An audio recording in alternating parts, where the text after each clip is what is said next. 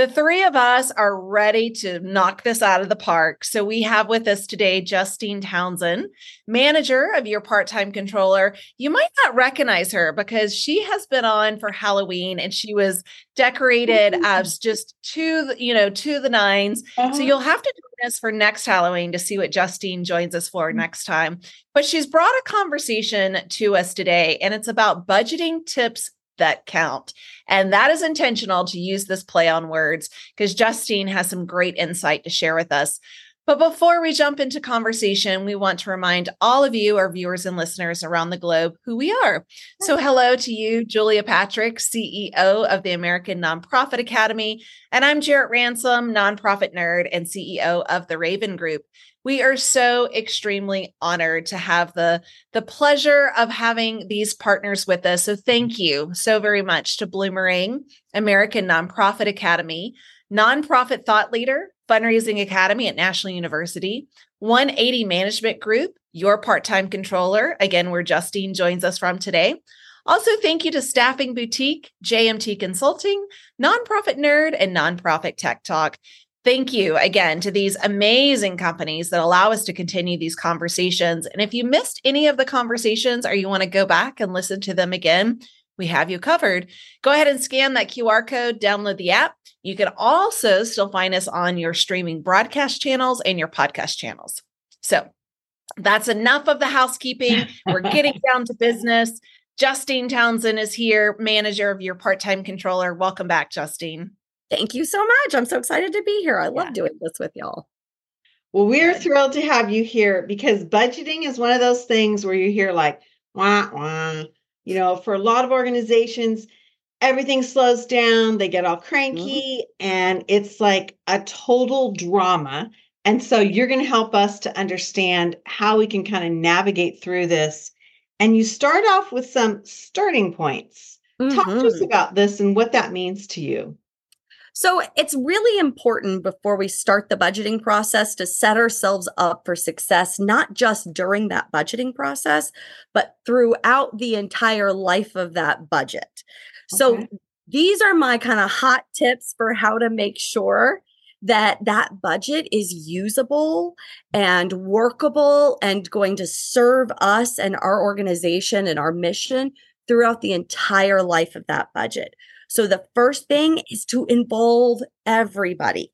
Anyone who's going to have a stake in that budget. So your program managers, you know, the, even the people who mm, are making some kind of smaller financial decisions. Maybe they have approval of invoices up to 2500, right? Mm-hmm. You still want to include those people in because when you have buy-in you care about whether or not you succeed and whether or not mm-hmm. that budget is realizable Sure. Um, uh, which is yeah. an important component of this, right? So having everybody at the table, I always say, you know, a budget should be like a camel, right? So a horse is a a camel is a horse created by committee, and so the budget should it should be kind of an onerous, not very efficient process, right? Mm-hmm. Um, we're going to dig into historical data. Now, we've just had COVID. And so, and I work in arts, find a year where you had the same impact on your audience. So, was it a year where there was a hurricane? I'm in Houston, you can tell. We're gonna, I'm gonna use hurricanes as an example. right? Was there a hurricane and the whole town flooded and you had to cancel yeah. half the shows for the season? Well, yeah. that's a mm-hmm. good season to use, right?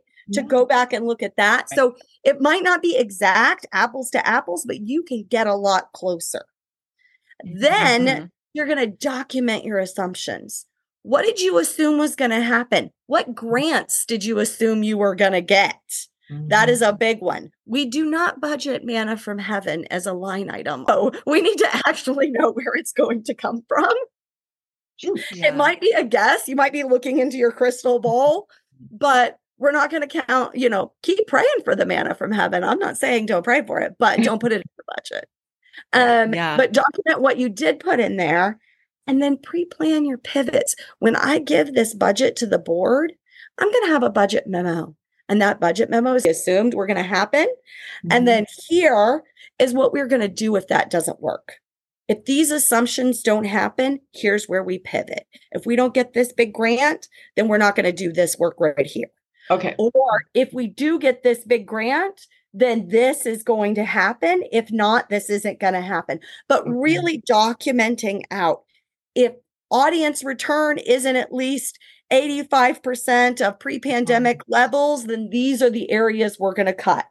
But having that pre planned oh, saves so much time later. And is that a narrative or is that actually another budgeted spreadsheet kind of situation? Because Oh, I do a narrative with narrative. Okay. that say here, but Okay. I've got that documented in my budget, in my Excel spreadsheet, right? Like I've got a notes mm-hmm. column on my budget where I'm like, okay, this is where this is going, this is Okay. where this is going.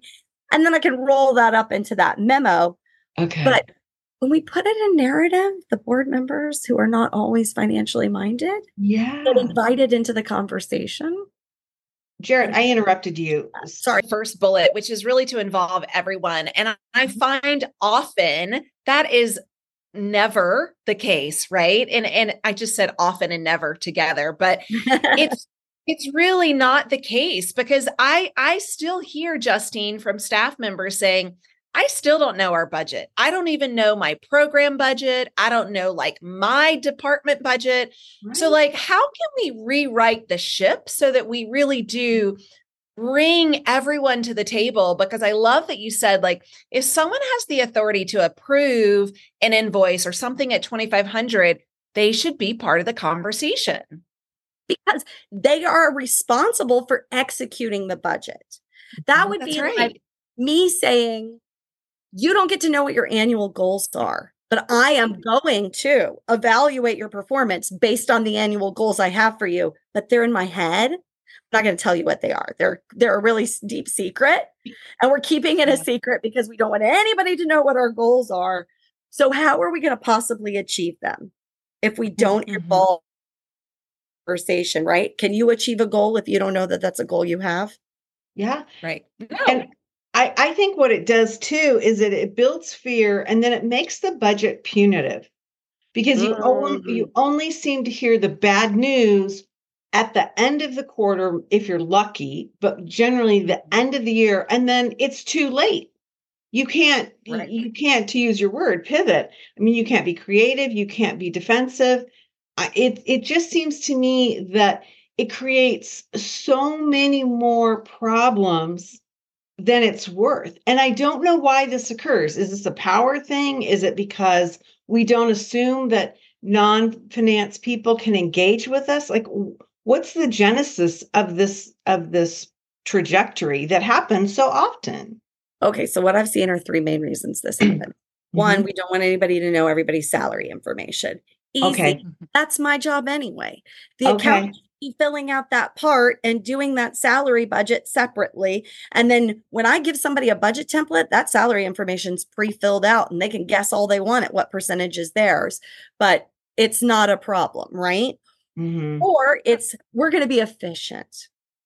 You mhm. know, we're going to do this fast. We don't have enough time to get this budget done. The board wants it by next month. We forgot we needed to do this. So we're just going to push it down.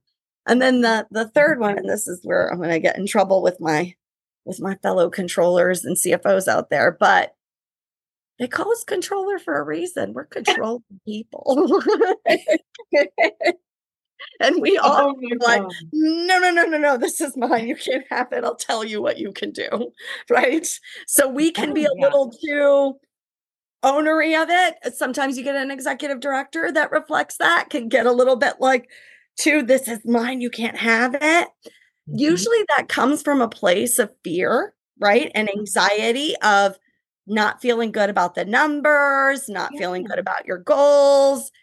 But the thing is, the more Right. people you invite in, the more ideas you have to solve those problems. So the Mhm. more people who had input into that budget, the more people who understand potential pivots and who can get creative about problem solving and that can give mm-hmm. you ideas during the budgeting process of how to do things differently. The people who have been executing have been trying to figure out ways to get around you forever anyway. So bring them into the conversation. Okay, let me ask a, an- another question before we move on. What should we be looking at? Like when we involve people outside of our finance team or even the finance committee, that this has got to add time, right? Like Oh, definitely. Our what's the process? process should be about six months long, right? It's a long process. I know. I know. But it's a really long process. so we start with we start with which is like actually the next step of your prior year budget, which is your budget to actual comparisons every month. Yeah. That teaches you what you did well and what you did not so well, what you guessed well at, right? What your assumptions were that were right, and what your assumptions were that were wrong. That really starts the process for the next year's budget. And Mhm. as you're having budget to actual meetings, which you need to have with everybody who's a budget manager, hmm and I like to do them in a group so that there's no shame in missing budget, Mm-hmm. right? And so that this person who has a budget overage can maybe offer it to this person so they don't have to cut their program. Wow. Imagine, imagine this I know. What if we could use budgeting to build a more functional team? No, you didn't just say that. That would be amazing. Yeah. It's and- my secret trick. I love that trick. Thank you for sharing your secret trick. Yeah. I really think there does need to be much more um, open conversations when it comes to budgets. And even, I mean, Justine, I know you know this, but when it comes to like equal pay, right? Even salary information is being shared, you know, transparent from the onset when it comes to hiring. But, you know, I'm also of the belief like, why why aren't we sharing this because otherwise it's really oppressing certain individuals and i i, I want to take that away as well Oh, I've been wanting So- to. I listen. We can do a topic if y'all want to do a topic about uh, salaries and like how to evaluate your payroll and and why Yeah. it should be, you yes know, parent. Oh, I'm your girl. I've been wanting to talk about that forever. Yeah. like, so Sold. auditing your own payroll. yeah sold and hired and booked and all those things well Mhm. let's talk about uh, let's get nerdier about the budget so once it's approved like now what what do we do from that um that we have here you know after an a budget is approved convert to cash forecast evaluate budget to actuals and as well as managing those variances so talk to us about this justine because once we set a budget it's like done or no No, then we babysit it, right? Then we babysit Yes. that budget. But first, we need to convert it to cash because here's what a lot of people do a lot of people will budget based on cash. And because in their mind, that's how they're running their business, Mhm. right? So, and nonprofits are a business. Don't, uh, that's a different soapbox, but nonprofits are a business. So that's the way we run our business, right? Is we're thinking about cash in and cash out oftentimes, especially in like development and executive directors. We're thinking about that cash in, cash out, but that's not actually what you're evaluating. You're evaluating your accrual budget to actuals. So if you budget based on cash all year long, you're going to have all these variances that you're going to be explaining to your budget, to your board all mm. year. Oh, that's a cash difference. Oh, that's a cash difference. Oh, that's an accrual difference. Oh, that's recognition. Well, how does that help you determine what decisions to make to achieve that budget if you're having to convert it all year long? So just go ahead, do it in accrual and then convert to cash. Then you can see, and we love at YPTC, we love a rolling cash forecast, right? So everybody gets one. That's part of our core package because you need to be evaluating not just your budget to actual, but your cash budget to actual. Is that, are we collecting on those pledges? We got a grant agreement. We said we were going to get $800,000. It has not come in, right? We've gotten to recognize it. So, budget to actual, we're looking good, but cash to actual, we're not. So, we can look at our budget to actual on an accrual basis at least monthly. Cash, Okay. especially in an organization where you've got a cash crunch, I might look at that cash to actual weekly. Yeah. Um, I might look at it before payroll is due. I might look at it before I pay any invoices, right? So, Mhm. like, that's something I can keep up with on a regular basis for my day to day management, but Mhm. monthly to make sure I've got my eye on the prize and I'm headed in the right direction. I'm going to use that budget to actual my accrual, right? And Mm-hmm. then I've taken all of these pivots that I documented and I said, these are my assumptions. If this assumption doesn't happen, I'm a pivot. If this assumption doesn't happen, I'm going to pivot, right? So Right. I'm already going to come to the board with suggestions they've pre-approved because they approved that when they approved my budget and my budget memo. So this Mm-hmm. isn't a discussion about what to cut or what to do, right? I've already done that pre-sold what's important. So you you're just informing the board, hey, this didn't happen, so we're pivoting over here just like we previously discussed, and that's been reflected here in our forecast. And you're just going to walk them through it. Oh, sorry, go ahead, Jarrett. I can see I can see you're ready to talk. Go ahead. Shock me the bits because I don't think that, that there are enough organizations taking this proactive approach, right? Like, like mm-hmm. Julia, we've seen it over the last four years.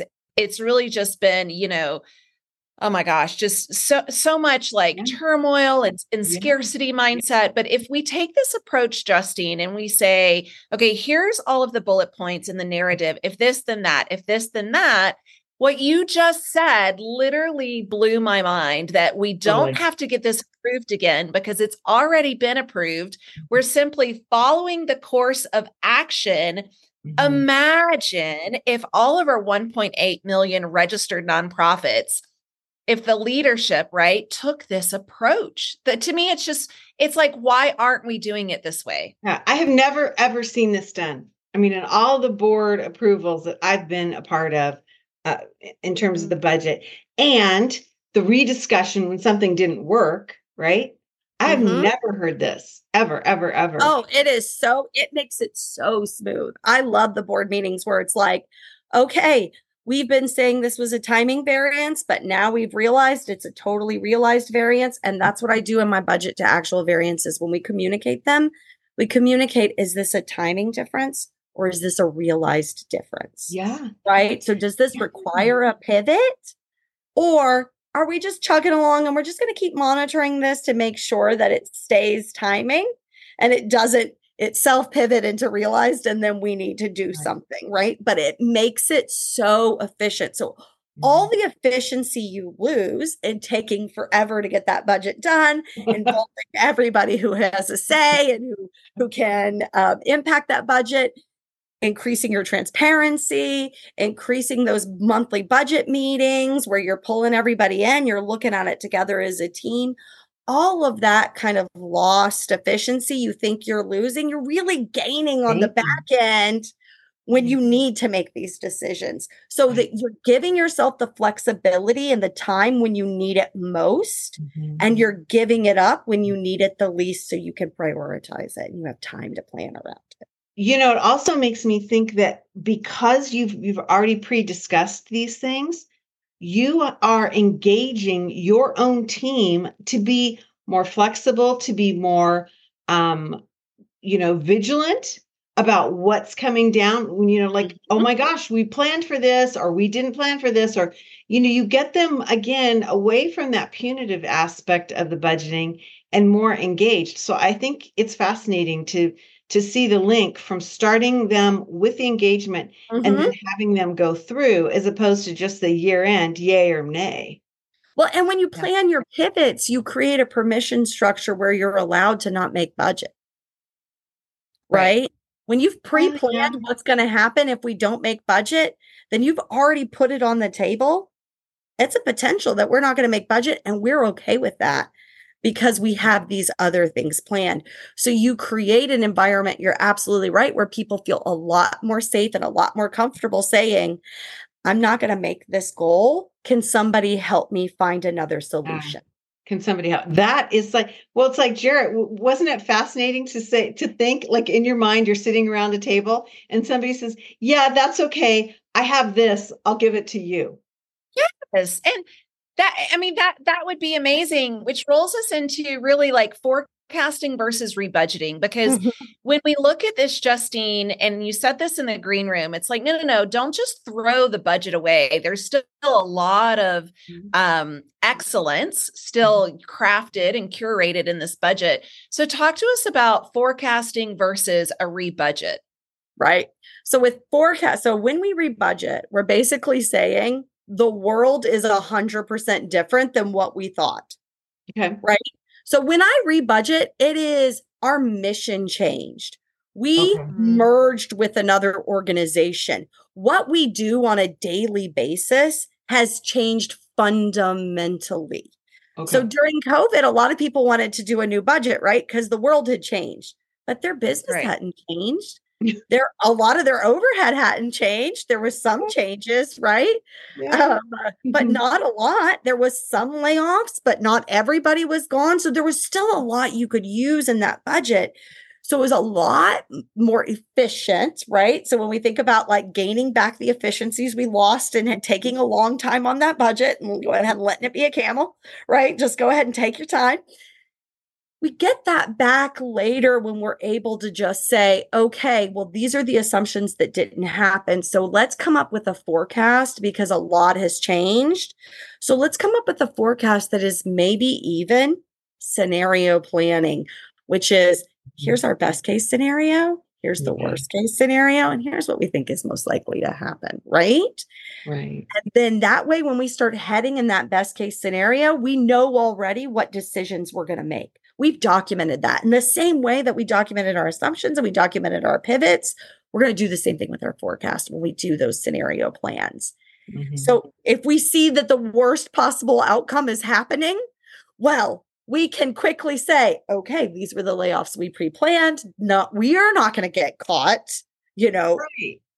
Right. behind and like caught confused or what to do we're going to have a plan already to do that um and and we'll be able to pivot a lot more easily versus and then you don't need to take it back to the board to get them to pre-approve to like reapprove it. Whereas if you do a whole new budget you're going back through approval you're going back through the entire process again. Right. sorry go ahead jarrett i know i can see. You're ready.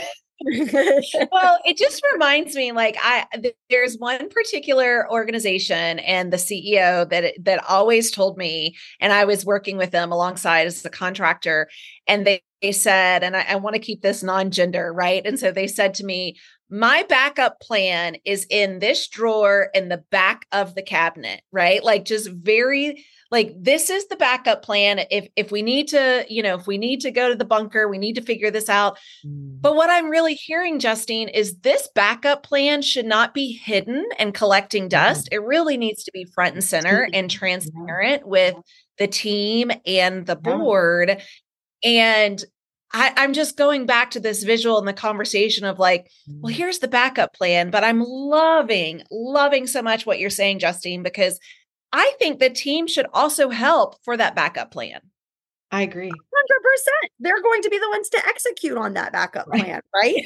So, like, Well, and Jarrett, I agree. I always I feel like the backup plan has always been on the back and the shoulder of the board chair and the CEO.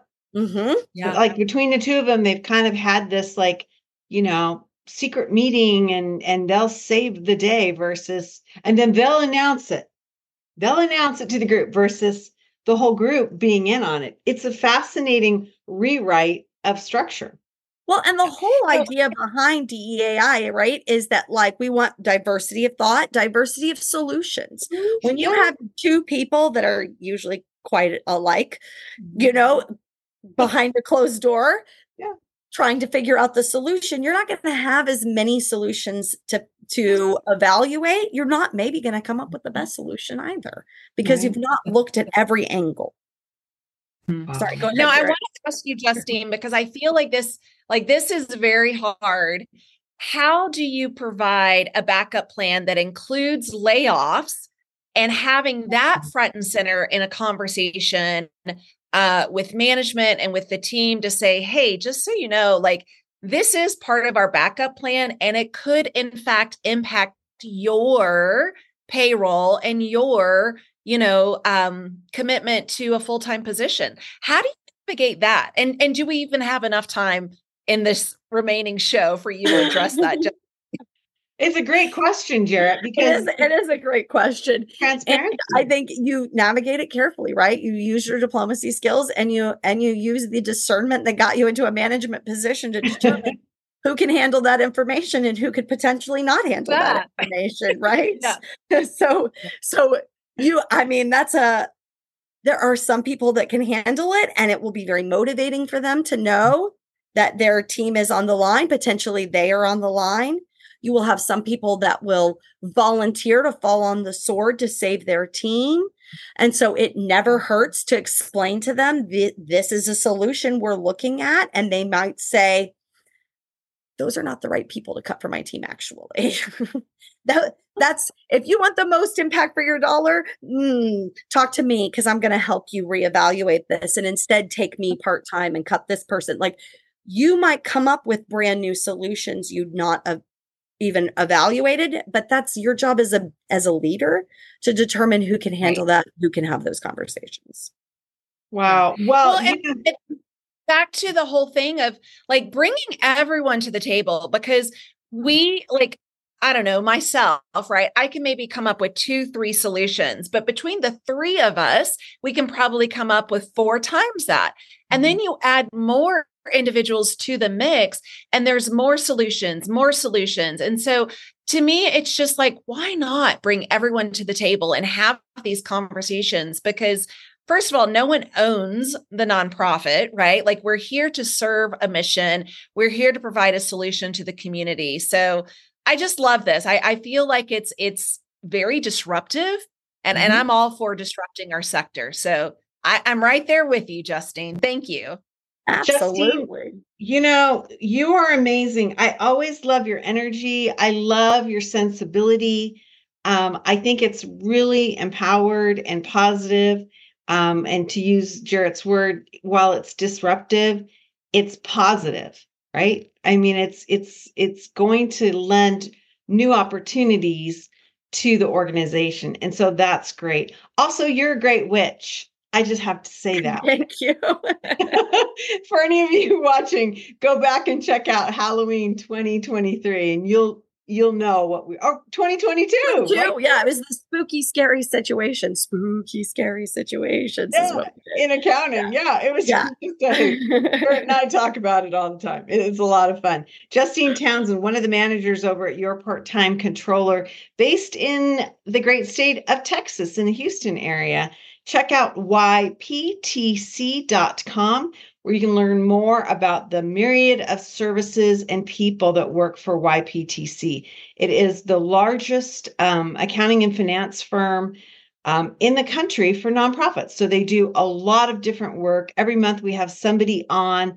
They're always different, always, you know, pushing the edge and leaning into new ideas to make our nonprofit uh, sector stronger and more financially viable, right? So, Justine, it's always a hoot when you're on. We love it. It's a lot of fun. So, thank you, thank you, thank you for thank being you, on. Thank you. I love this.